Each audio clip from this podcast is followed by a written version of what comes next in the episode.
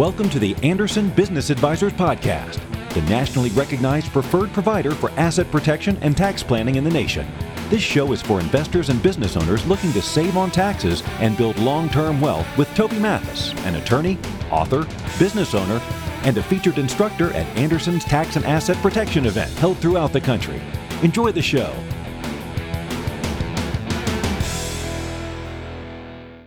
Hey guys, this is Toby Mathis, and you are watching a very special Tax Tuesday. I am not in the continental United States, and Jeff has been out on a cruise ship, and it's the holidays. So what we're doing is we're going to record a bunch of question and answer for you guys. I'm just going to go down a huge list today. I'm going to answer probably twice as many questions as normal, but I don't have Jeff to bounce things off of, so I get to just give you my opinion on things, which could be very dangerous. No, but anyway, I hope you're having a holiday, a great holiday season. We still have our accountants on and professionals on and support staff on to answer your questions. So you could still ask questions in the Q and A. Uh, you can even chat, although I would probably say go right to the Q and A if you have questions. I will not be able to see your chat, which I love to do. I love to go back and forth with people and communicate with you guys. It's just so much more fun, but I won't be able to do that today. So I'm just going to go through a huge list of questions. And we are going to do like a, a speed round. So let me just kind of go over a bunch of the questions we'll be going. I'm going to go through as much of this list as humanly possible. Uh, I'm not going to go for two hours or three hours. So I'm just going to start ripping through. I'm going to still target for an hour. But you guys know me. Sometimes I hit it. Sometimes I go a little over. All right. So in our last tax Tuesday, somebody was asking about staking. I said I'd actually dig into it and uh, we will answer that. How is staking crypto tax. And how does that differ than mining? So I'll go over that. When you gift over $15,000 a year to one family member, do you have to pay tax on it? We'll talk about that. What are the best ways for day traders to manage their taxes?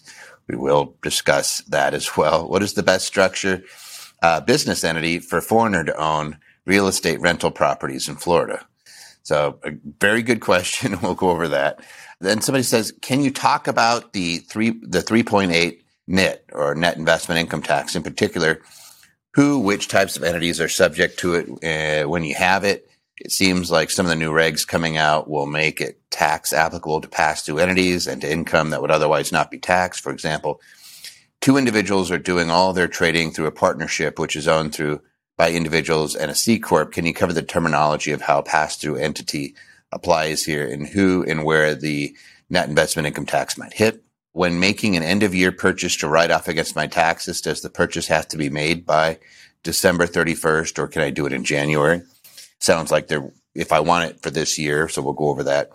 Hello, I live in Texas and invested in a syndication in 2020. I received the K1, but never filed the state tax for Indiana. Do I need to file the state tax? Can I carry over the passive loss to next year, even if I don't file the state tax?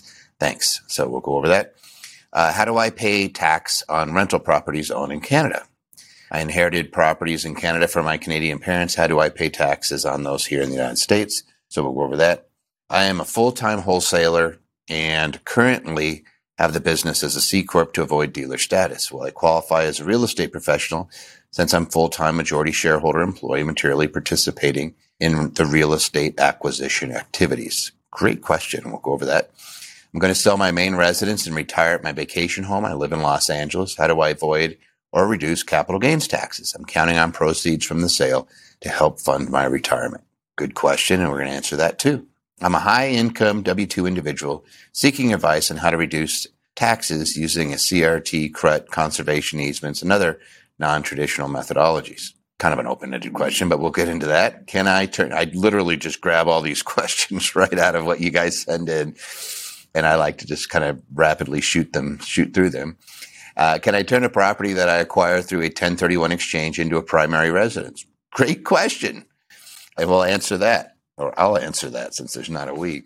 I have a condo which was only rented out for nine months. It is on the market, but we've not found anyone yet. On my tax return, can I claim expenses for the entire year? Good question. So I'll absolutely answer that. If retired parents want to offload their rental portfolio to me, what is the recommended way to do so? Can they possibly defer their taxes? And what should I do set up to be as tax efficient as possible? Great questions. Living trusts. My siblings and I inherited our parents' home we were advised to get a family trust for the property. What is the difference between the family trust versus a living trust? Should we do both? Again, great questions.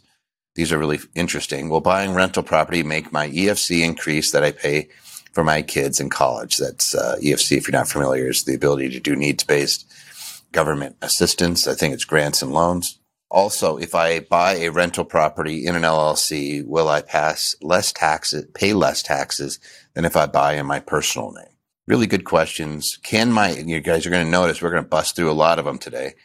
Can my S Corp reimburse me for moving expenses and repairs made to my home based on the business percent use? Good question. My husband owns an S Corp. I'm a sole proprietor. If we travel to Hawaii and conduct my husband's S Corp annual meeting, which portions, if any, of the travel costs can be tax deductible? These are just really good questions today. I don't know what it is with you guys, but you've been drinking your carrot juice or something because these are really intelligent, well thought out questions.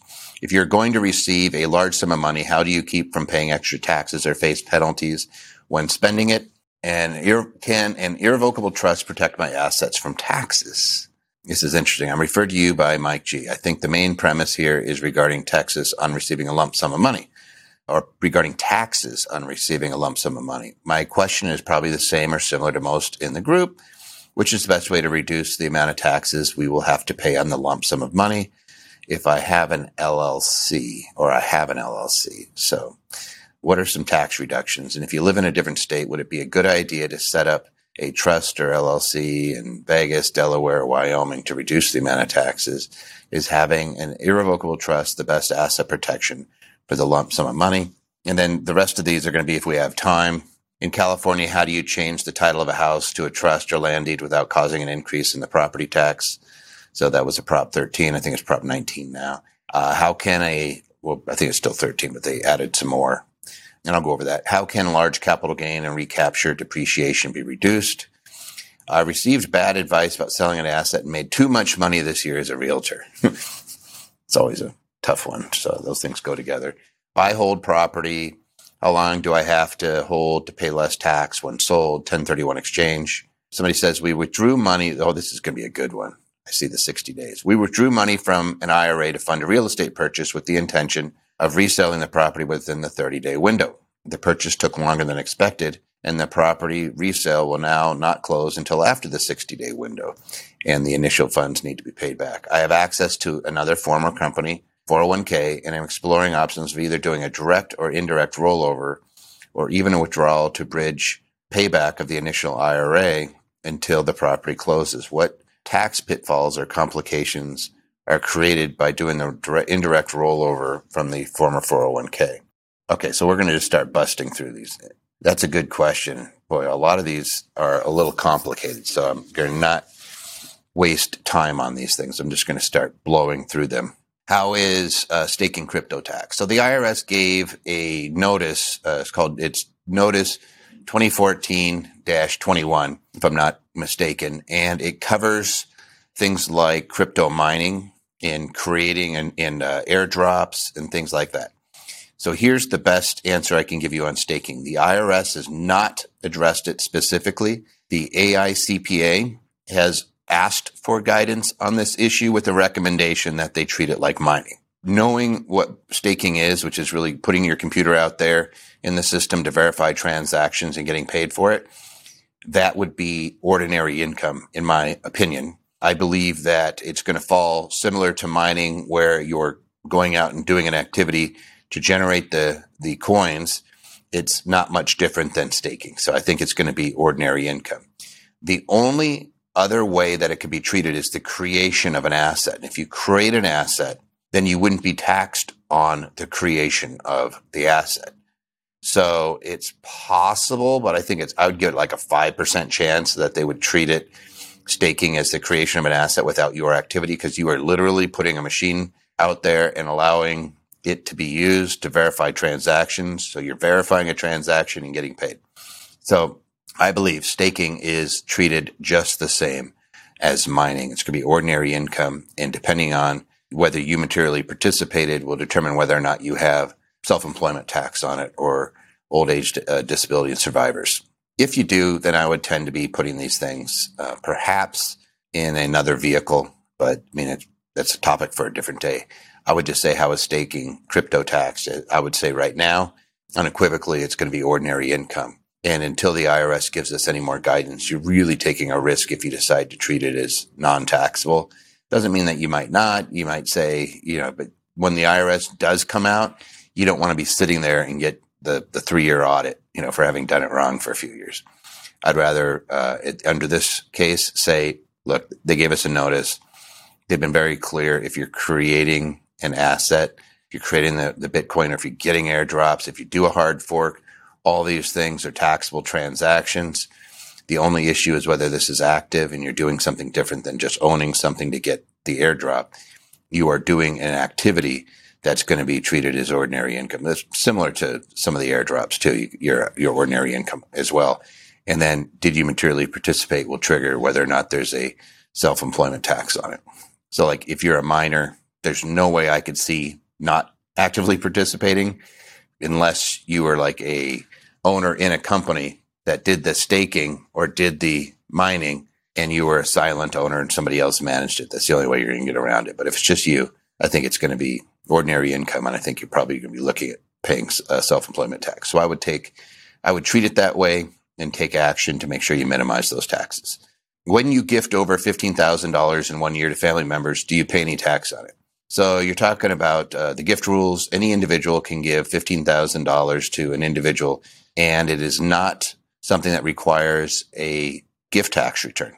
We all have a huge gift tax exclusion, like it's over $11 million. And we can give away $11 million to people if it exceeds $15,000 in a year. We file a gift tax return saying I'm using part of that exclusion. So we all get the don't have to file anything, don't have to pay any tax on giving somebody up to $15,000 a year.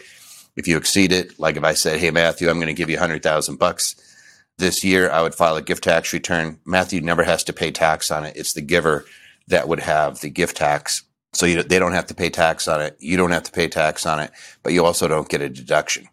So if you really want to give uh, t- family members money, I would have them work in your organization so you at least get a deduction for it. So you're not paying tax on the 15,000 because chances are if you're giving somebody $15,000 a year, your, your tax rate is probably higher, right? So you might be better off saying, Hey, why don't you do something with my business and I'll pay you. And that way they're paying no tax on it and you're getting a deduction.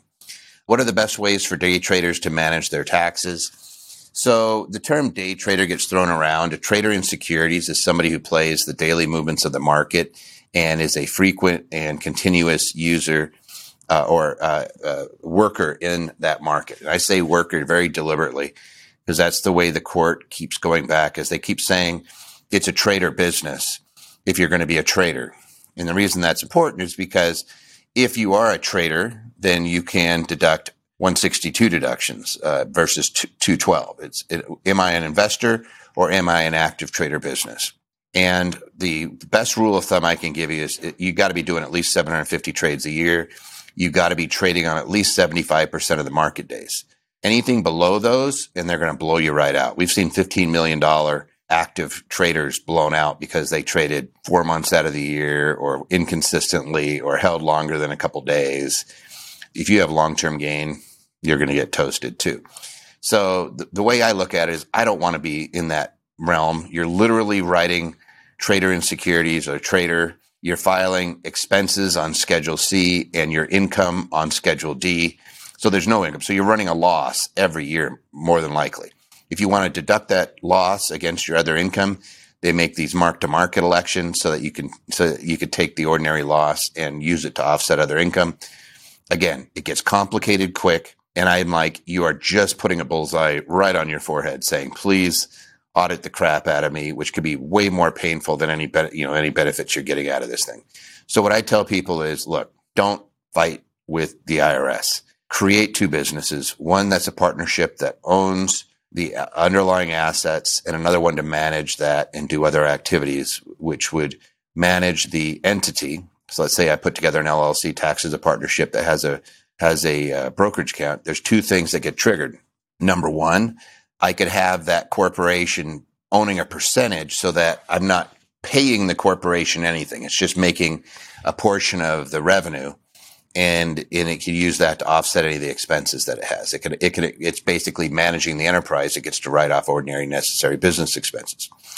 Uh, number two is uh, you could pay it a guaranteed payment. Like if you wanted, like, hey, I'm a pretty good trader, maybe not the greatest, but what I want to do is know that I'm getting twenty thousand dollars a year into the corporation, regardless of the profitability. You would say, hey, I'm going to enter into an agreement and I'm going to pay it a reasonable amount of money based off of the size of the account. And I, you know, basically, could I hire somebody to run my business and manage this, this LLC? Could I hire a third party? What could I pay them? And, you know, thousand dollars a month is nothing, but it could be significantly higher. Most people aren't going to manage a, a entity for less than, you know, getting, you're probably looking around 50 grand or something like that if you're hiring somebody who's going full time.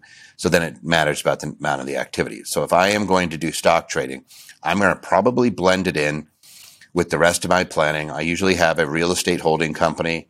I'll have a securities company. I may even have an entity that's doing some loans or has, has, has assets that's doing loans, even friendly loans to myself on liens and things like that. But I may have an entity, a corporation that's managing them all. And that corporation owns a piece of the various entities on the trading activity, it needs to own probably a little bit greater piece depending on how much money is being generated in that trading entity. That trading entity would need to be taxed as a partnership so that the uh, management fees do not flow onto your 1040 because if they did, they would go on your Schedule A as a miscellaneous itemized deduction. And if you've been watching this, you know that we did away with miscellaneous itemized deductions in 2017 under the Tax Cut and Jobs Act. So you wouldn't get zero deduction. You will not get a deduction if this is a disregarded LLC or if you're doing this in your name. So the only way you're going to write it off really is if you're setting up a LLC tax as a partnership with the corporation as its manager and as a member as well. So sometimes you have it on as much as 20%. Uh, if you need help on that, I'll obviously reach out. It gets complicated quick, but trust me, if you keep it simple, you don't get molested by the IRS. If you do this crazy trader status stuff, you absolutely do. That's my experience, 23 years of doing this. What's the best entity for a foreigner to own real estate rental properties in Florida? So here's the deal. In the United States, uh, if you're a resident, if you're a citizen, you're paying tax on, a, on all of your worldwide income, no matter where it's located. So whenever you, we always look at that number one. If we have a foreigner that is not a resident of the United States, then they're subject to their local rules. So you're going to have two things. The activity in the United States and you have the activity as it relates to that particular country. There's only a couple other countries that tax worldwide income. So your chances are you're not going to have to report that income in your local jurisdiction. Instead, you'd be doing a 1040 NR in the United States. If it's a partnership, you'd be doing the partnership in the United States or an LLC tax as a partnership.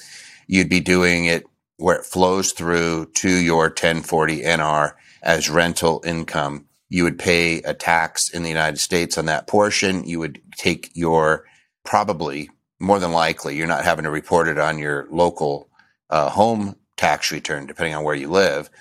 But if you did have to report it, chances are if it's a major jurisdiction like you're in the uh, Europe or something, we probably have a treaty and there'd be a tax credit for the United States tax and you would offset your local tax with that tax credit depending on the treaty.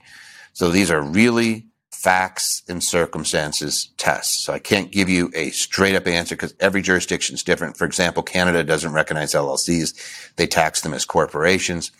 Most places don't really care. They're like, Hey, United States, do whatever you want pay tax in the United States on that income and we don't tax it, but it, we would still have to find out. So what's the best entity? If you have rental properties, more than likely it's going to be either in Florida, for example, you could do a land trust and avoid having an LLC entirely because you have asset protection for land trust. Uh, if it has a mortgage on it, the land trust avoids the doc stamps on the transfer, so you could avoid a pretty hefty tax bill. If it's, I don't have any mortgage and I just own it cash, you could do an LLC. And then a lot of this is determined by do you have other rental properties in other jurisdictions and does it fit in with an overall plan? So, uh, generally speaking, whenever you have a rental property, you're going to want it to flow through because it's considered a passive activity. It doesn't have to pay social security taxes. We don't want to change that, nor do we want to create a double tax situation on rental property. So uh, chances are it's going to be a land trust and or LLC. Capiche? All right. Can you talk about the 3.8% net investment income tax? In particular, who, what type of entities are subject to this? They're talking about pass through entities now. And somebody said, for example, two individuals are doing all their trading through a partnership, which is owned by individuals and a C Corp. Can you cover the terminology of how pass through entity applies here and who and where uh, net investment income tax might hit? So he, here's two things. First off, the net investment income tax 3.8 is on all capital gains, interest income, royalty income, investment income of any kind. So you're going to, your dividends, your capital gains, all this is subject to the net investment income tax if your income is over a certain level. I think it's off memory. I think it's 200,000 for an individual, 250 for married couple. And it doesn't matter really where it comes from as an entity. It's going to keep its nature with a small exclusion of if it's a S corp then they figure that it's a trader business and you are not going to have to pay net investment income tax on the profits that come out of an S corp.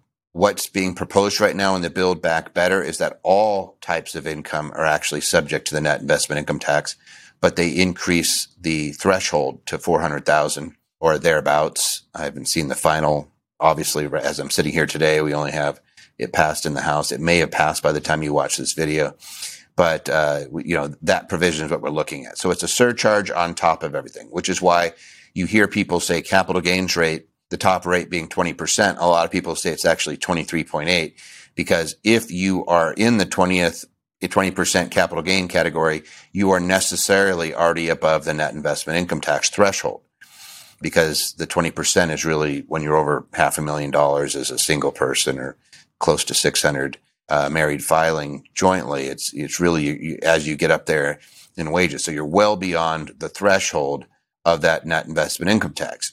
So everything that's twenty percent is really twenty three point eight. That's what they're talking about, but it's not subject. Uh, the net investment income tax is not assessed on uh, active profits, active income, your W two income, your uh, things coming off of like a K one from an S corp. Those are not not subject to the to the net so they're talking about expanding it and making it and then just lifting that limit. So keep your eye on that one. But as of right now, regardless of what you're doing, if you're trading, chances are it's going to be uh, assessed. The only exception that I've seen, I believe there's a possible exception if you are a trader in securities with the mark to market election. But again, you're doing daily movement of the market, more than 750 trades a year, more than 75% of the trade days. So if there's 200 20 trade days. You got to have like 170 some days where you traded, you had trading activity. It could be a pretty tough hurdle to clear, but there's, it's possibility there. I know that there's been a lot of activity. Wish I could give you a much clearer answer, but there's some things up in the air. But as of right now, I think you'd just be paying that, that 3.8 only if you exceed the threshold. So it's not on every dollar. It's, it's, it's only when you get over uh, single again. I think it's 200 or married 250. When making a end of year purchase to write off against my taxes, does the purchase need to be made by December 31st or can I do it in January? So here's the rule. I assume you're talking about taking a 179 deduction or a 168K where you're doing bonus depreciation on something that you purchased and put into service during the tax year. So there's your answer right there. You have to purchase it and you have to put it into service during 2021 if you want the deduction here. That's how it works. Cash basis, taxpayers, that's what we're doing.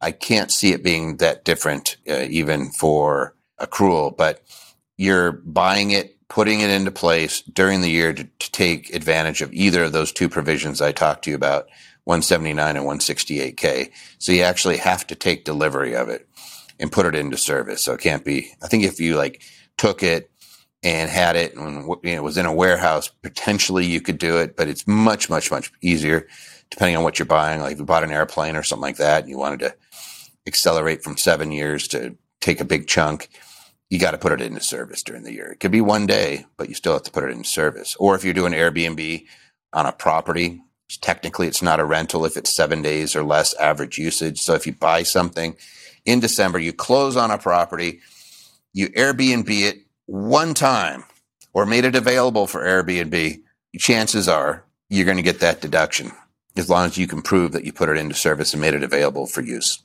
This comes up all the time, by the way, guys. People, especially that are rehabbing properties and trying to put something into place before the end of the year. I just talked to somebody who it's it's not going to be ready. They're not going to be able to close on that property till January because the the construction went a month over.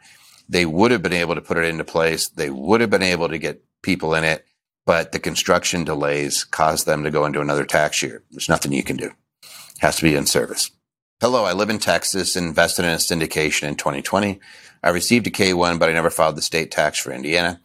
Do I need to file the state tax? Can I carry over the passive losses to the next year if I don't file the state tax? Uh, you still get the passive losses on your federal, no matter whether you file a state tax or not.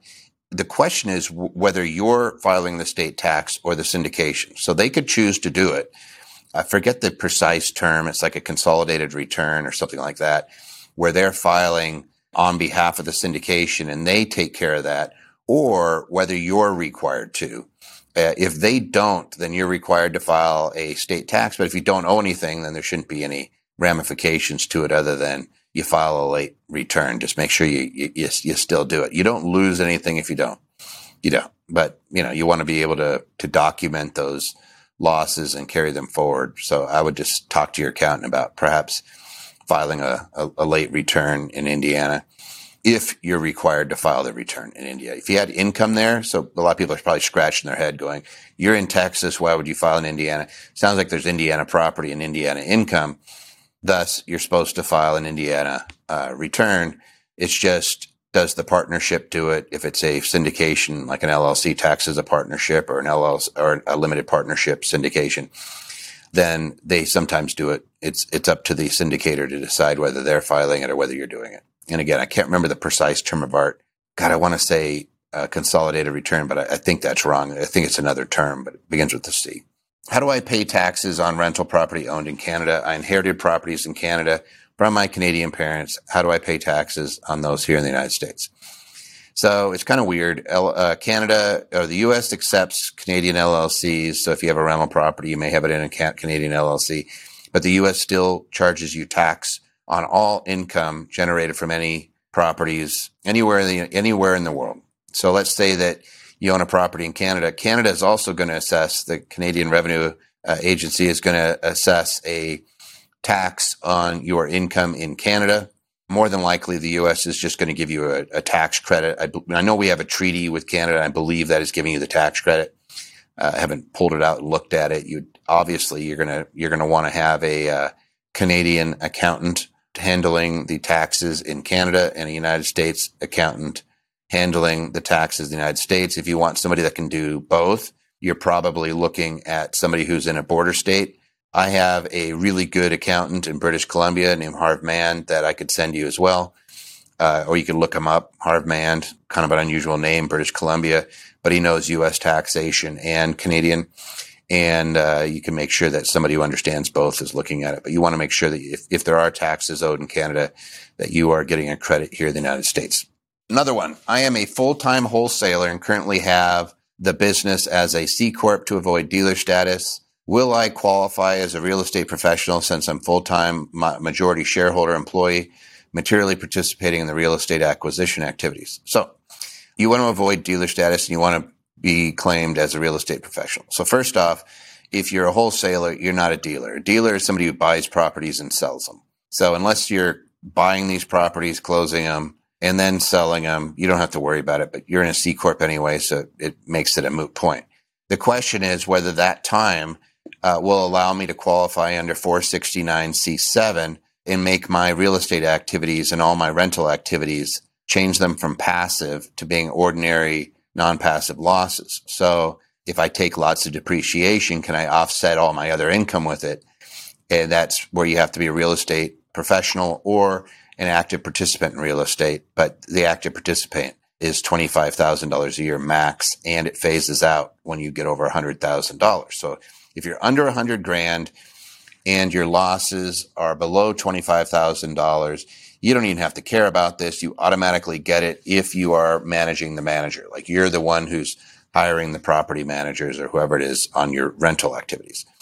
But can we include the time that I'm working for a C Corp in my computation of the 750 hours? That's the big question. Then the, the, the two prongs for real estate professional is prong one is I have to be engaged in a real estate activity for 750 hours a year and more than 50% of my personal service time. So if you are in a C corp and you're doing the acquisition activities, does it qualify as a real estate activity? And it's pretty broad. It's construction, reconstruction, development, redevelopment, brokering, transactions, construction, all these different things go into the, hey, is it a real estate activity? What it really comes down to is, is it buying and selling and are you involved? If the answer is yes, then you get to count the time as long as, you ready?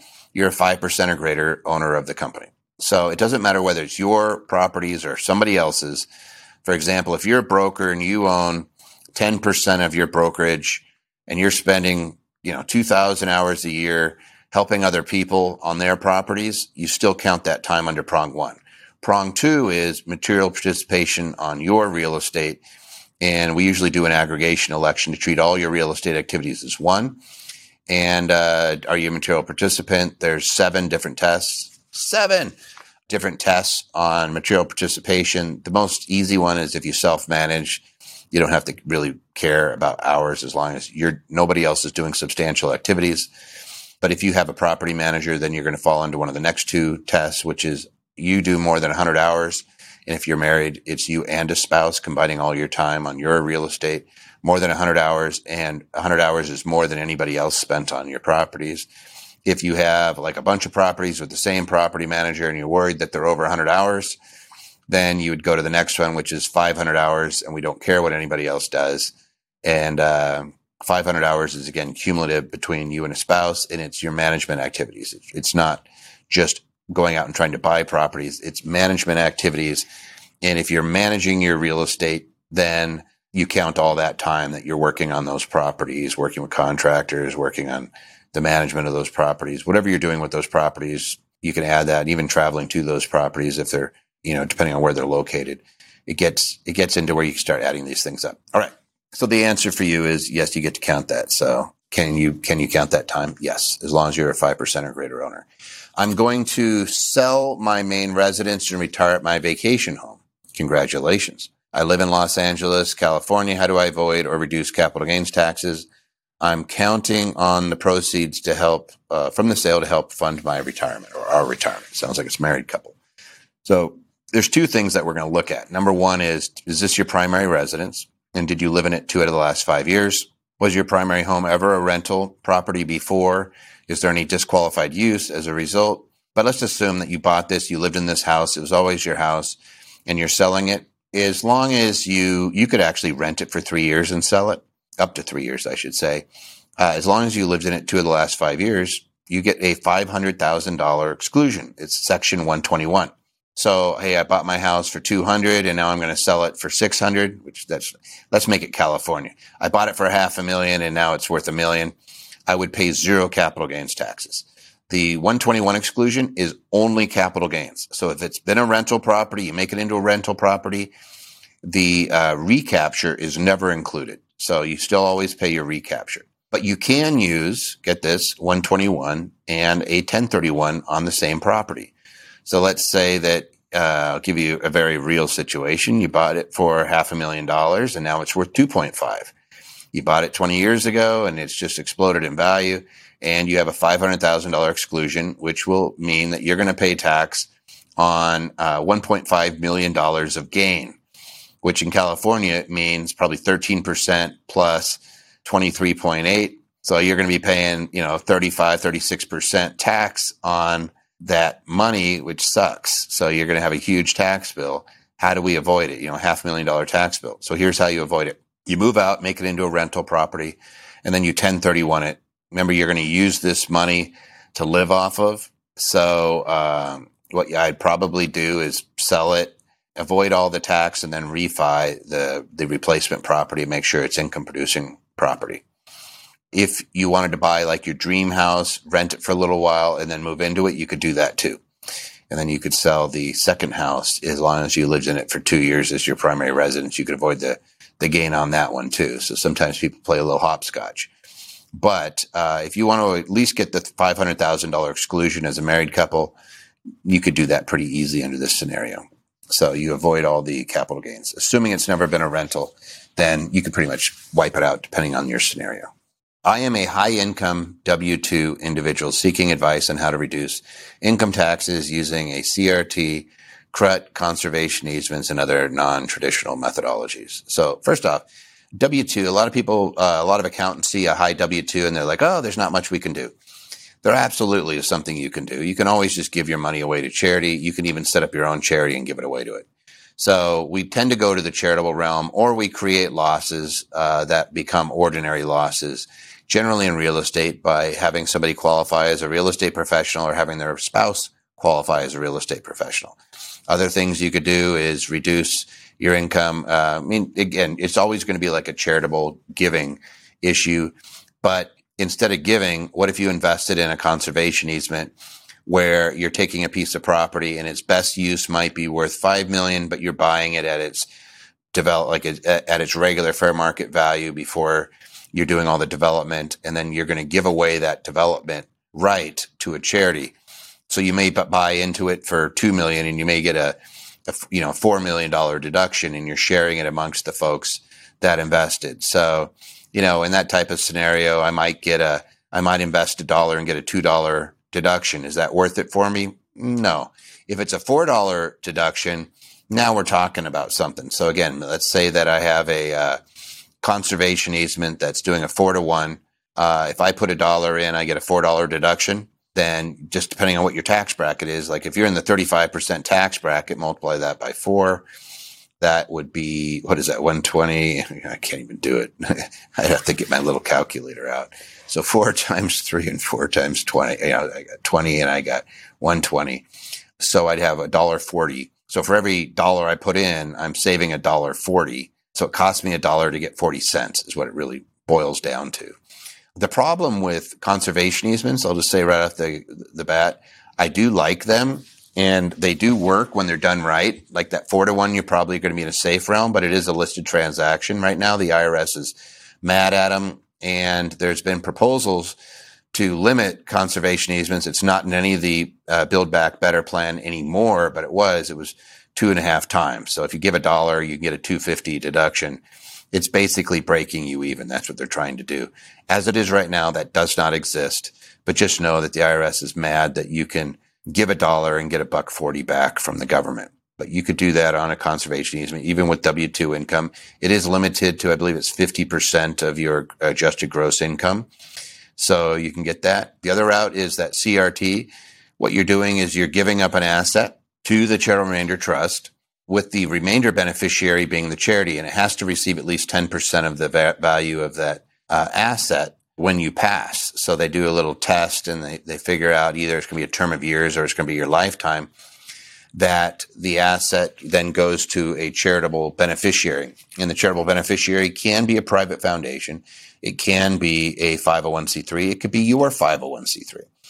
But let's say I give it a million dollars and you're talking about a unit trust, but there's also an annuity trust, a CRAT, where you take back an annuity. Let's say that you gave it a million dollars and you get an annuity at 8% for, for 20 years or whatnot. So you're going to get $80,000 a year in theory that you're going to get as income, but your deduction might be, you know, 20, 30% of the amount that you put in. So you might get a $300,000 deduction for putting the million dollars in, if you gave it cash, you would get a $300,000 deduction in year one to help reduce your W 2.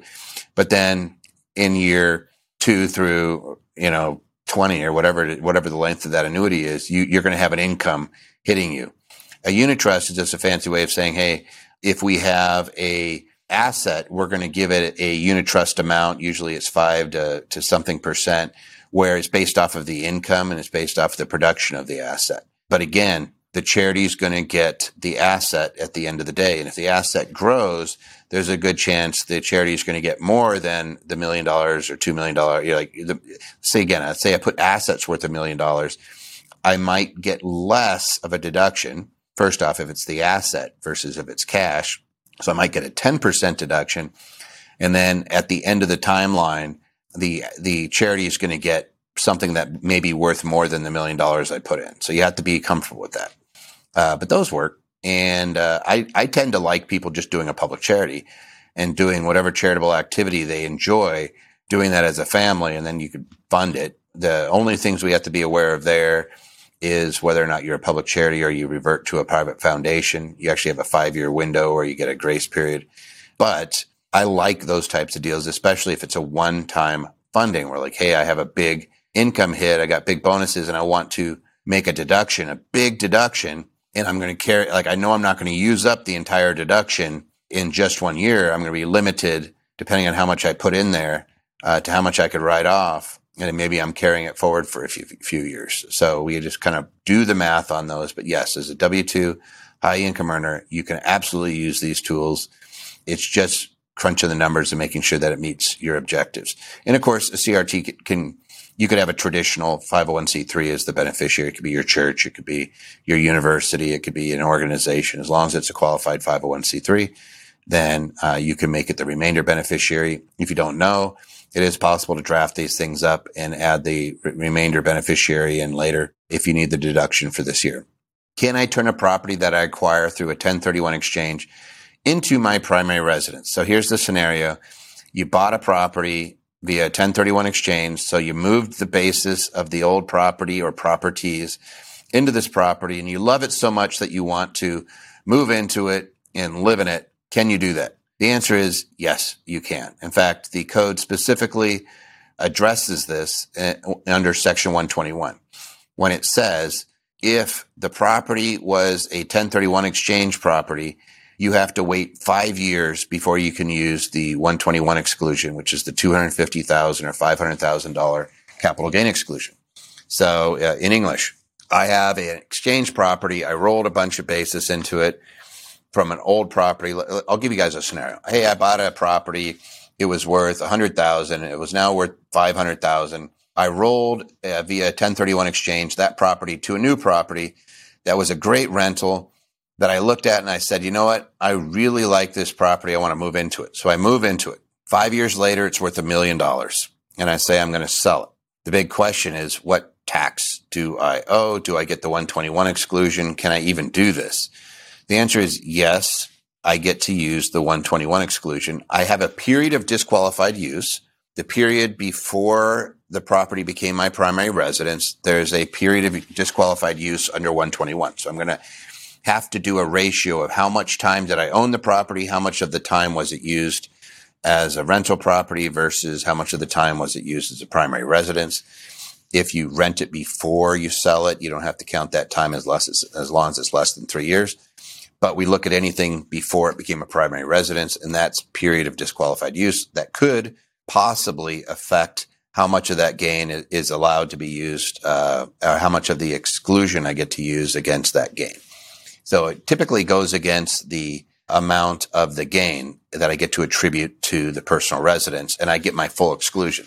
So I'd still get, let's say it was half and half and I had a million dollars of gain and I used it disqualified use half, lived in it half. At the end of the day, I still get my $500,000 exclusion because it's half of whatever the amount is. So I had a, ha- a million dollars of gain. Half of it is 500,000.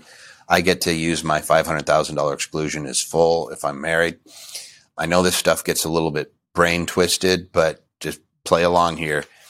You can convert it. Just know that you're going to have to do that calculation of non-qualified use. You still get to use your exclusion in its full so long as that amount of gain is attributed to it. And uh, just remember that if it is a 1031 exchange property, you're using the basis of the properties that were the first properties you had that were sold that you exchanged. And it could be multiple exchanges, by the way. It's like you could go back. Hey, I exchanged property A to property B. And then I sold property B and bought property C. Then I sold property C and bought property D. I made that into my primary residence. Your basis is way back there in property A to figure that out. So, uh, anyway, and then we'd also have some recapture. So we just have to do the math. But yes, a property that you acquire a, through a 1031 exchange can be turned into a primary residence.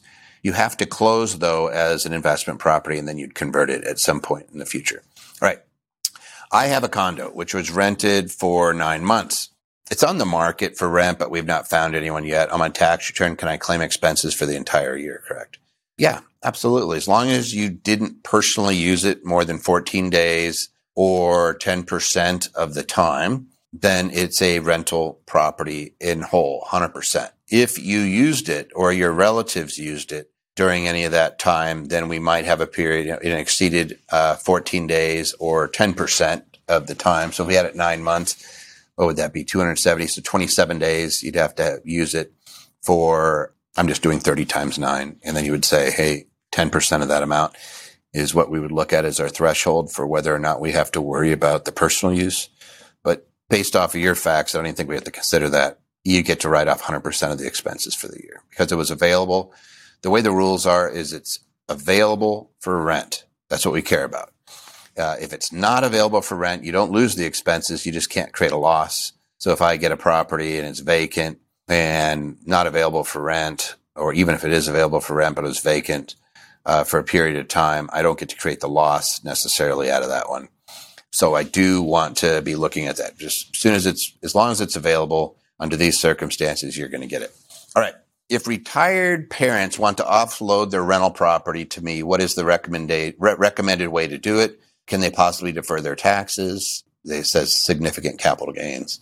And what should I do? Set up. So number one, rental properties I mean, technically, if they want to sell it to you, I believe you could still even 1031 exchange it, but then they would own it. So we, we probably wouldn't want to do that. Uh, if they want to just get out of it and just have an income stream, I would do an installment sale. So one of the easiest things you could do is say, Hey, mom, dad, let's spread out the capital gain hit and some interest and returning your basis over a, you know, let's say that they're in their 70s and their life expectancy is 20 years or something along those lines, 15 years, I would just pay it out over that period of time. Technically, I think you could go longer. The IRS may look at it saying that there's a, as long as there's not a SCIN, uh, which is a self-canceling installment note where the note cancels, I think you'd be fine doing it over a longer period. But what you're really doing is saying, mom and dad, elect installment method. I will pay you as the income is coming in. You're not having to come up with a whole bunch of cash. Your parents still pay capital gains, but they're spreading out the long-term capital gains, the recapture on the depreciation over a longer period of time. You do have to charge interest. You can use federal AFR rates, which are really low, which is the minimum amount between related parties. It might be 2% to 2.5% or something along, along that. So all of that gets baked into the pie. You run a spreadsheet or your accountant runs a spreadsheet saying, here's what your, here's what your tax implications are. Here's how much income is return of your basis, which is taxed at zero. Here's how much of your income is recapture, which is taxed zero to 25%, depending on your uh, bracket. Here's what portion is long-term gain, which is zero to 20%, depending on your bracket. Here's what portion is interest, which is ordinary income and you just have your parents included over a longer period of time. That might be the easiest route for them so they don't get a significant tax hit in one year.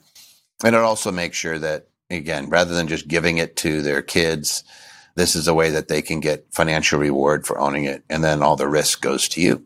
So they may say, Hey, we want out. We just want to know this is what our income is. You could encumber those properties too with that note. It, you have some other possibilities. We have some other tricks up our sleeve with regards to whether or not you want to do the installment note. Like you could just say, Hey, we want to pay the tax, but we want to have an income stream for the rest of our lives. Technically, they could even opt out of the opt out in that situation, but they say, Hey, but I want to get a, a revenue stream from their kids. There is something called a deferred sales trust that they could possibly do too, which is you put the properties into an LLC. The LLC you sell to a deferred sales trust, which is a uh, an irrevocable trust for the benefit of their kids. And uh, before you do that, you step up in basis the the the uh, the property, or excuse me, you wouldn't do the step up in basis on the installment note. They would just receive that income over time. The same thing we're talking about. But then you could sell those properties. You could step up the basis on those properties and sell them all if you wanted to go get rid of them, and there's no tax on it because of the step up in basis when you did it to the deferred sales trust. So that one probably just blew a few of your guys' minds, but the accountants out there are going, Oh, yeah, you could do that. And they do do that, especially when you have big, huge companies or something where the, the taxes would just be massive. And really what they want is a, the, family ultimately wants to liquidate that asset and make sure it still goes to the kids, but they don't want to bury the parents with massive tax liabilities. That's how you do it. Living trust. My siblings and I inherited our parents' home. We were advised to get a family trust for the property. So chances are you guys inherited it together and you want to keep it in the family, but you're a little bit worried about each person giving up their portion. What we really get into when you hear these terms family trust, living trust, land trust, dynasty trust, they're all the same type of document. It's there's a uh, grantor, there's a trustee, and there's beneficiaries. When you do kind of an irrevocable family trust, you're saying, hey, it's going to be for the benefit of the descendants of mom and dad. It's usually what you do. It's like, hey, we all get the right to use it and you're putting it in a trust and saying nobody gets to sell that. It doesn't get eaten away in a divorce of one of the people. If somebody gets into a lawsuit, they can't take it. It's just sitting there in trust and you could set these trusts up for hundreds of years and you throw the property in it and it just says the trustee manages it for the benefit of the beneficiaries. It's actually pretty easy. If it needs money, that's the only hard part is how, how do you, how do you calculate that out? Are we going to rent it? Are we just going to, are there other assets that we're going to throw in there? to maintain that property. You're probably going to want to consider that before you do this. Hey, you know, do we throw some cash in there along with this so that we never ever have to worry about losing this property out of our family? And what's the difference between those same type of trust? Living trust is revocable, meaning that I can make changes to it during my lifetime. If I did a family trust, they're probably talking about an irrevocable trust that holds the property for the benefit of a some category of people. So it could be all three siblings and their descendants, or you could say it's one third, one third, one third if there's three kids. But it's it stays uh, what we kind of call per stirpes, which is it stays in each leg is one third, one third. But you don't want to allow someone to sell, so that uh, you don't have somebody selling off uh, a portion of the of that property, or now all of a sudden you're sharing that property with somebody you don't even know, or it gets eaten in a divorce. So you you create these typically as an irrevocable trust you make sure that that property is sitting in it, uh, managed by that trust uh, per, uh, again, usually you're going to start these things off uh, over 365 years and it just sits in there for the benefit of your, of your families. Uh, I like that personally. Uh, living trust, we still put those provisions in it, by the way. A lot of times I tell parents, especially if they have substantial assets, make individual gifts of things that have sentimental value, but hold the, hold the rest of the assets in trust for the benefit of your beneficiaries. So if they need it, it's there, but they can't just liquidate your estate and buy a bunch of Lamborghinis and go, go nutty, you know, buy something stupid. So it sits there and it's for their health, education, maintenance, and support. That asset can still be used. All right. When buying uh, rental property, will it make my EFC increase that that I pay for my kids in college? The answer is it's it's included as an asset. It would be included as your income, but rental properties tend to offset their income with their depreciation. So there's a good chance you're not going to be paying any tax on it, but they will look at it as an asset. As to the effect, it should, you know, I, I don't know. If you buy a million dollar rental property, your chances are it's going to have a pretty major effect unless there's a liability against it. And I would say, how the heck did you buy a million dollar rental property? if you were doing the EFC anyway, you know, if you had that cash lying around. So it's kind of like it's considered an asset, but you're having to move one asset to another and it's an asset minus liability still for that. So if I bought it with financing, chances are it's going to have minimal impact. All right. If I buy a rental property in LLC, will I pay less taxes than if I buy a property in my personal name? Uh, it depends on the type of LLC. Generally, no. Generally has no impact. LLCs can be disregarded for tax purposes to hold the real estate. Usually you get a lot of benefits from holding real estate. So we want it to flow onto your, onto your return. We like it going on page two of your Schedule E via partnership return if possible, because uh, there's a few reasons for that. Number one, if you're ever borrowing money, they use 100% of that income versus they use 75% if it's on page one of Schedule E. That's if you're doing a conforming loan, a, a Freddie Fannie. That's just how they, their underwriting works uh, as it is today. But as for the taxation, no, it's usually just flow through. It doesn't save you anything. Now, here's where it does save you tax money. If you buy it through a charity, you can apply for a real estate tax exemption, but it wouldn't be an LLC. And if it's a rental property, it would be a, it would be a uh, entity within the uh, nonprofit. So if I had a 501c3, technically that's a corporation, can be an LLC, but please don't. 501c3, like th- those provisions actually say corporations and trusts. The IRS finally came out saying, yeah, you could potentially do an LLC, but I'm just telling you, when they see it, it's like, wee, wee, wee, like they, they don't know what to do with it. So it's going to get a, a different look see. So just, just do what's easy. Do that corporation. If you put the real estate in it, you want to get your exemption and then put it into an LLC. But as an individual, if you're just putting rental property in an LLC, no difference. It could possibly cost you more. So like in my, where I'm sitting right now in Las Vegas, this is Clark County. If I put a property into an LLC, no tax. If I take it out of an LLC, there's a tax. So that's where it could hurt you versus your personal name. So you want to kind of look at that. What the way we get around it here is we just use a land trust and then we assign the beneficial interest. And the reason you do that is if you're if you're going to refinance the property, you don't want to have to pay three or four hundred bucks to take a property out of an LLC. That kind of stinks. And then the other way where it could hurt you is like in California. California, if you put a property into an LLC, you have doc stamps on the mortgage. You could be looking at a tax hit there. So you use a land, use a land trust to avoid that as well. If you are putting a property in Pennsylvania into an LLC, you're going to be paying a tax period. Pennsylvania is really, really strict about moving a property out of your individual name.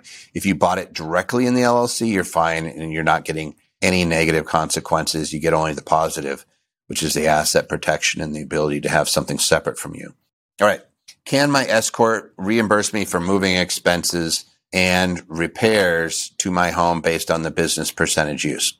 So first off, S corp and you as an employee, you can qualify for a an accountable plan where it's reimbursing you as an employee for any of your expenses incurred as a business. Uh, it says that you're a sole proprietor, which, excuse me, sorry, I'm looking at the next one. It says, uh, yeah, so you're the owner of the S Corp. And can it reimburse you a portion of your home based on business use? The answer is yes. If you're using an administrative office, it's either use either a room methodology or you use a total net square, uh, net usable square foot calculation usually is the best. Uh, one of those two is going to be probably closer to the 20% mark. And then, yeah, you can reimburse a portion, that percentage of your repairs, even house cleaning, even all your utilities, all that stuff starts to be reimbursable. A portion of it, just that portion, I use a spreadsheet to do those calculations, which I share out in my tax toolbox during tax during TaxWise workshops, during a lot of the asset protection events. I share that out. So, you know, come to those and you'll see how it gets used.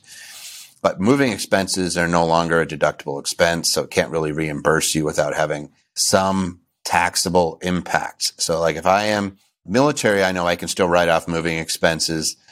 If the business wants to pay a moving expense, there's a good chance it's not going to be able to deduct it because moving expenses are not deductible but uh, some accountants may just classify it as an employee expense and write it off anyway. I'm just saying that right now, moving expenses technically aren't a deductible expense to individuals for sure. Uh, to an S corp, it might be added in as compensation, but again, it depends on the accountant. I wish I had Jeff here because he might tell me, no, we just reimburse it and forget about it. I don't know. Technically, I know what the what the rule is but uh, it's going to really be up to your tax preparer. But yes, it could reimburse anything that's business related or done for the benefit of the business. So if you're moving as a result of the business, then it, it can always reimburse it. It's just whether it's going to be tax free or not. My husband owns an S corp. I am a sole proprietor. If we travel to Hawaii and conduct my husband's S corp annual meeting, which portions, if any, of the travel costs can be deductible? All right. So this is where it gets really interesting. So first off, if it's just you and you're traveling to Hawaii, there's not a restriction on doing your meeting. It's just if you ever get audited, they might look at it and say, was it lavish or something? I mean, you could, people go to Hawaii all the time for their meetings. So I would try to lump something else in with it while you're going to Hawaii. So for example, we do an executive retreat every year, pretty much, uh, sometimes twice a year where we'll go to Hawaii. This, the pandemics made it really difficult. We were doing it once a year for sure, but we plan on doing it more often where we do these executive retreats. You go there. When we do it, we set it up so that we have four business days, Thursday, Friday, Monday, Tuesday, where we meet as a group for four hours and one minute each day to count it as a business day. Why is that important? Because if 50% or more of your business or more than 50% of your reason for going to Hawaii, which is counted by your days there, is business, then you can write off 100% of your travel to and from Hawaii. So here's how it works. You get a travel day for uh, that gets counted as business, and you have the business days, and you have bookended a Friday, Monday on a weekend. You get to count the weekend as business days as well. So if I have a Thursday, Friday, Monday, Tuesday, I get to add in, in addition, Saturday, Sunday, plus two travel days. So I'm now up to eight days that are business. So can I stay in Hawaii another five days and not have to worry about having losing my deduction for my airfare? Yes, I can absolutely do that. Now, if I'm there and I'm doing business days and personal days, technically I can write off the hotel and meals on the days that I'm there for business. And then on the days that I'm there for vacation, I would not write those off. So to answer your question more clear, if you go there, what portions of the travel costs can be tax deductible? Depending on how you're setting this up, 100% of the travel costs, the air could be covered and then a portion of your stay. If you are going there and let's say you're only having one meeting day and you're there for a week, then you would not be able to write off the airfare, but you would be able to write off the one day that you're doing the meeting and deduct at least the meeting room or at least the, if, if you're doing it at a hotel, the hotel room. So obviously it's better for you if you're able to get more business days. And that's going to be really tough to do just to say I'm, I'm having a meeting people have done all sorts of analysis on this. There's all sorts of little things like, Hey, I'm going to set up a meeting. I'm going to go over financials on day one. On day two, we're going to do forward projections. On day three, we're going to go over mission, vision, values. On day four, we're going to do this. Just know that you have to spend four hours for it to be a business day. So what I would say is find other people that do what you do and meet with them while you're over there and get as many business days as you can. If you're into real estate, talk to real estate investors there, look at real estate and document it so that if you're ever questioned on it, you could say, I did have a profit motive on these days. Again, you go over 50% of the time, counting a business day again, four hours, one minute. If I can show that 50% or uh, more than 50% is business, then I get to write off all my flight and everything. And frankly, nobody's getting audited right now. Doesn't mean they won't get audited in the future, but in the last few years, we've saw just almost none. Uh, I think we did 10,000 tax returns. They're pretty close. Had less than a dozen audits last year. It's just really, really, really low. Your husband's S corp, by the way, its audit rate is a fraction 0.02%. It's just really low, really, really low. Your sole proprietor, a little higher. Like we got to be careful about you. But the uh, S corp, probably not a problem. That's where I would write it off. All right. If you're going to receive a large sum of money, how do you keep from paying extra taxes or, or face penalties when spending it? It depends on the source of the large sum of money. So, for example, I receive a insurance payout from the death of a parent or somebody named me as a beneficiary. I don't pay any tax on that. If I get a lump sum that is uh, a loan, I loaned, uh, I borrowed from a piece of property, no tax on that. If I sold off a bunch of crypto, then I would have capital gains tax on that. If I got a big lump sum, like a bonus from my work, or I got a distribution out of one of my businesses, I'm probably looking at ordinary income, possibly subject to self-employment tax. So all of those things have to be factored in. So I don't know enough, but how do you keep from facing penalties is you calculate the tax and make sure that you're paying it when owed.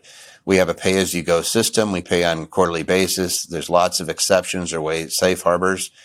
But generally speaking, when you earn something, you should look at, you should talk to your accountant to make sure that you're, um, treating it appropriately at that time so you don't get massive, uh, penalties. You, it's really hard to get hit on penalties if you file your taxes on time. And when I say on time, it means pay your taxes when owed and file extensions and file your tax returns. by the end of the extension deadline. That's when it's actually due. So individuals filing your taxes by October 15th, make sure that you file your extension and pay any taxes due by that April 15th, or if you earn it during a quarter, by that quarter. If you file a tax return, your penalties are pretty ins- insignificant. Penalties can be like, we just did this. I saw a penalty on $10,000. Uh, it was about a hundred bucks for uh, not paying something on a quarterly basis on time. It's not huge. It's usually one less, you know, one, 2%. And then the penalty for not paying, uh, you know, the interest that you're earning is really, you know, maximum. I think you're looking at about at 1%. But if you don't file, then you could get this 5% penalty and it starts to add up quickly. So, uh, and it can equal pretty big chunk. I think it's capped at 25% but it's still a pretty big chunk of that tax. So you, as long as you're filing your taxes on time, even if you didn't pay it, it's not brutal. So, you know, so just make sure that you're reporting it appropriately and you're going to be okay. Can an irrevocable trust protect my assets from class, uh, from taxes? Yeah, there's things called dings and nings and all this fun stuff. I won't dive into too much of it, but the answer to your question is it can avoid a lot of state income taxes. On federal income taxes, if you have capital gains, it could avoid the tax because it can be re, it could be reinvested into that trust. But otherwise, no, it's going to be flowing down to a beneficiary or the trust is going to pay tax on it. So you're always looking to see who could pay the tax. Is it the trust or is it the beneficiaries or is it defective for tax purposes? So an intentionally defective grantor trust, for example, is when you set up an asset, irrevocable asset protection trust, but it's still taxed to the grantor. It's called an IDGT. And the individual who sets it up still pays all the tax on any of that income. So you use it, for example, if I'm have a big chunk of asset that I want to make sure nobody can ever take. I'm in a high risk profession. I name my spouse as a beneficiary and my kids. It's a fancy way of I'm moving it out. It's still part of my estate. I still pay tax on it but they're technically the beneficiary. So if I get sued, somebody can't take it away from me. We've still got some questions here and I'll, I'll keep busting through them. Uh, somebody says, I think the main premise here is taxes on receiving a lump sum of money. What is the best way to reduce the taxes we have to pay on the lump sum? I have an LLC. Uh, if you live in a different state, would it be a good idea to set up a trust or LLC in Vegas, Delaware, Wyoming to reduce the amount of taxes? Is having an irrevocable trust the best asset protection on the lump sum of money and other assets. So let's kind of go through there. We already talked about lump sum of money in a previous question, but so we have to figure out where it came from. Where would I put it? If it's, again, if I want to remove it from my personal realm so that it's not going to be subject to if I get into a car accident or if somebody sues me in my business, I want to make sure that they can't come take this asset. I'd probably set up an LLC in a, in a place like Wyoming where my name's not listed on it it's maybe ignored for tax purposes or it's going to flow through to me as a partnership, depending on how I set it up. But it keeps it out of view. And I found that 99% of the asset protection really comes down to people not knowing what you have and being able to keep your affairs private. So you're not just sticking it out there. Can it avoid taxes? It could avoid state taxes if you have a trustee managing those assets in another state and it's an irrevocable trust. So you can do that I wouldn't be using an LLC at that point. I'd be using a domestic asset protection trust, like a Nevada asset protection trust. And I would have the monies managed here in Nevada by somebody. I'm not a trustee, but there's groups that do it. And you could avoid the state income tax on those. If it pays it out to a beneficiary though, they're paying tax on it regardless in their state. So it doesn't do as much as what you might think. But if you have 50 million, $100 million sitting there, it makes sense, right? If you have $100,000, probably doesn't. Is having an irrevocable trust the best asset protection for the lump sum of money? Uh, if it doesn't make you insolvent, a domestic asset protection trust is extremely effective against outside parties, so long as they were not a creditor at the time that you set it up, as long as it doesn't make you insolvent, because we have a 10 year clawback on bankruptcies. So if you are just, hey, I have a bunch of money coming in and I want to make sure nobody could ever take it from me. and I'm not worried about us, you know, doing something for federal estate tax purposes. I could set up a, a defective grantor trust, have an have a uh, another trustee in another state, and uh, have them manage it. I could potentially avoid uh, state taxes on those gains if it's not paying it out to me, or on that income if it's not paying it out to me. If it pays it out to me, it doesn't matter.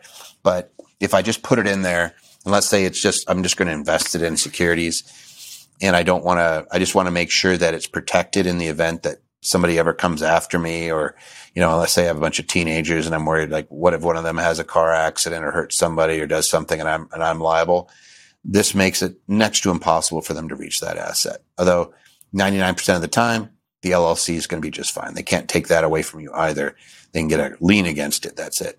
Right. In California, do you change the title of a house to a trust or land trust without causing an increase in property taxes? The answer, real simple question is yes. They're going to see that you're still the beneficiary of it. It's where, where California nails you is on the change of a beneficial uh, interest holder, the person who gets to occupy it. And so if you, if I have a property in LLC and I give you more than 50% of its units, I'm going to probably reassess. If I sell a property to somebody else, even if I sell them the beneficial interest in a land trust, that's a transfer. But if it's just me, that's not a transfer for purposes of reassessment. There is the new proposition that came out this last year. If you're going to make something into an investment property, it, it's going to, you're going to have to reassess it when, when the primary beneficiary of this passes away.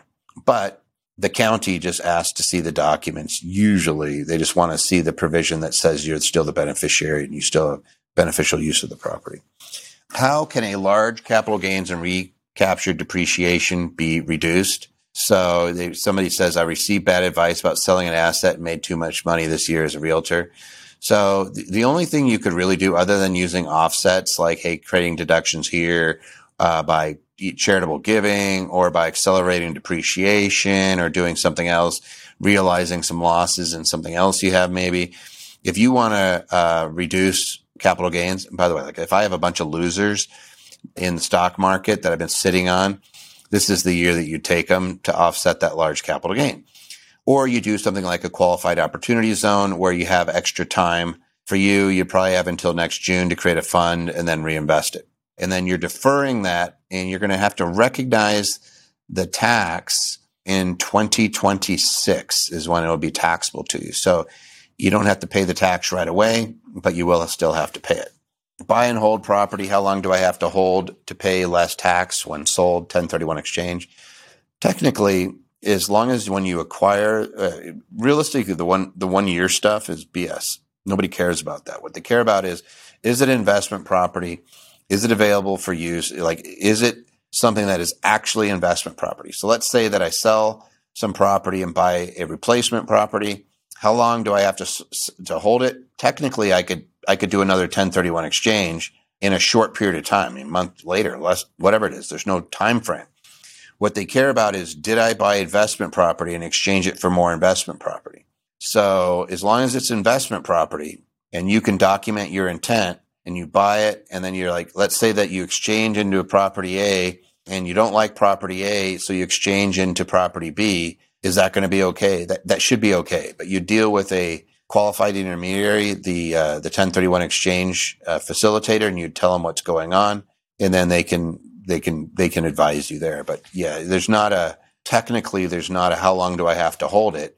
There's not this year thing. It's did I relinquish real estate investment property and acquire new real estate investment property? If I did, then I can I 1031 into that new property and then am I releasing that one to acquire more investment property? If the answer is yes, then I can do it.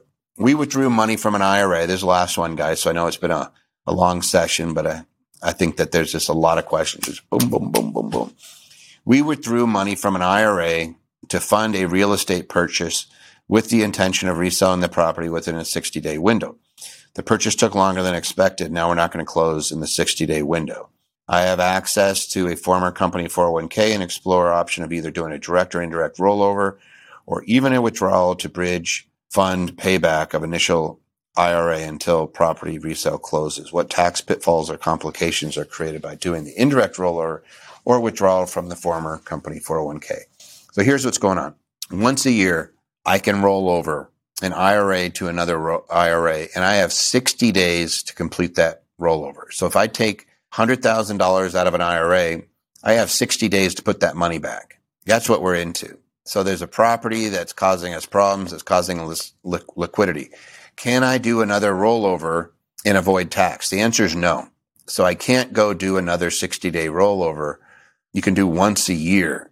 And I think that the fact that you just did one and then you're going to do another, I think you're going to, it's not going to be qualified. So the money that you take out is going to be taxable. If you have a 401k, what I would do, depending on the amount of money, is I'd probably roll that into a solo 401k off of one of your businesses, which you can do, and then borrow the money. You can borrow up to 50% of that, uh, up to $100,000 uh, between a married couple. So if you need money to give yourself a tide over, technically you could borrow that money and then I would use that money or any other money you have lying around to put into your IRA so it's not taxable. If you do not do that, then it's not like the deal blows up. You just have a taxable distribution. So depending on how old you are, you're going to end up paying a 10% penalty in income tax on that IRA. That's all it is. Uh, if it was a Roth, then I don't think you, uh, you're going to be paying the penalty. Uh, you've already paid the tax. Uh, I think you might pay tax on the gain. I can't remember what the penalties are in a Roth. I'd have to go look it up for early withdrawal. Generally speaking, I don't, I'm just trying to think off the top of my head. I can't remember. I'd have to go look it up but you'd have some penalties for sure. So I wouldn't do that. So what I would do is again, I would roll over the monies and see if I can't borrow them from my own 401k. If you are allowed to, you could talk to the administrator of your former company 401k. Usually they roll that into an IRA. So the fact that it's still sitting in there, you might be able to borrow the monies from that or you roll it into a solo 401k and then borrow the money from that. You'd have to do it pretty quickly. It sounds like the 60 day window is really at a close. You may anything you can get to put that money back in there, borrow money from somebody else, refi your house, do anything else, prevents it from being taxable. But if, if you talk to an accountant, they should be able to tell you what the actual penalty is going to be. And you might say, Oh, that's not so bad. I'm okay with the distribution. You know, I wish it would, I wish I hadn't, but it's not like the deal blows up. And hopefully you made some money on a resale real estate purchase. Yeah. So you, you, you sound like you flipped a house. So not uncommon that it takes longer than 60 days. And we tracked over 500 of them and they were 90.6 days with, with crews just churning and about a 15% average profit. I don't do them anymore for that reason. It's like, it's a lot of work for not a lot of benefit. It's better just to buy and hold. But if, if you made some money on it, fantastic you may have a little penalty here for uh, not getting that money back in there, but maybe you have some other options. Maybe you're able to get that money quickly out of the 401k in the form of borrowing it. If you withdraw it from the 401k and put it back in, all you did is you traded one penalty for another. So it's the same penalty. So it doesn't matter. And that's it. Hopefully you guys got a lot out of this. Uh, I know that I went a little long and had a lot of questions. I actually kind of like that. But uh, if, and if there's anything that you need on clarity, by all means, send it in at Tax Tuesday at AndersonAdvisors.com. Send in your question, or if you need uh, something uh, clarified again, send it on in there, and uh, we'll make sure to address it. In the meantime, this is the last Tax Tuesday before the holidays, so happy holidays, Merry Christmas. Uh, do hopefully you're able to spend time with your uh, family and loved ones, and and be uh, be merry, and hopefully you're giving and thinking of the less fortunate during this time too. I'm not going to guilt you into doing anything, but I know that a lot of people do a lot of good out there. We don't need the government to do it. We can do it ourselves. Uh, the taxes are a way of giving you some incentives. Uh, again, if you're charitably inclined, those those charities and setting up foundations is a great way to create something that's a legacy for your family, but also get a bunch of tax benefits. They're there for a reason. A lot of incentives. Again, any questions? Shoot them on in. Otherwise, have a great holiday season. And again, you could still be doing the Q and A um, our guys should be answering questions all throughout this. So you can certainly go to the Q&A and get your question answered right now. And uh, if you're impatient, otherwise do the Tax Tuesday at AndersonAdvisors.com. Thank you for listening to today's podcast. Show notes for links to everything mentioned in this episode can be found on our website at andersonadvisors.com slash podcast. Be sure you subscribe to our podcast. And if you are already a subscriber, please provide us a review of what you thought of this episode.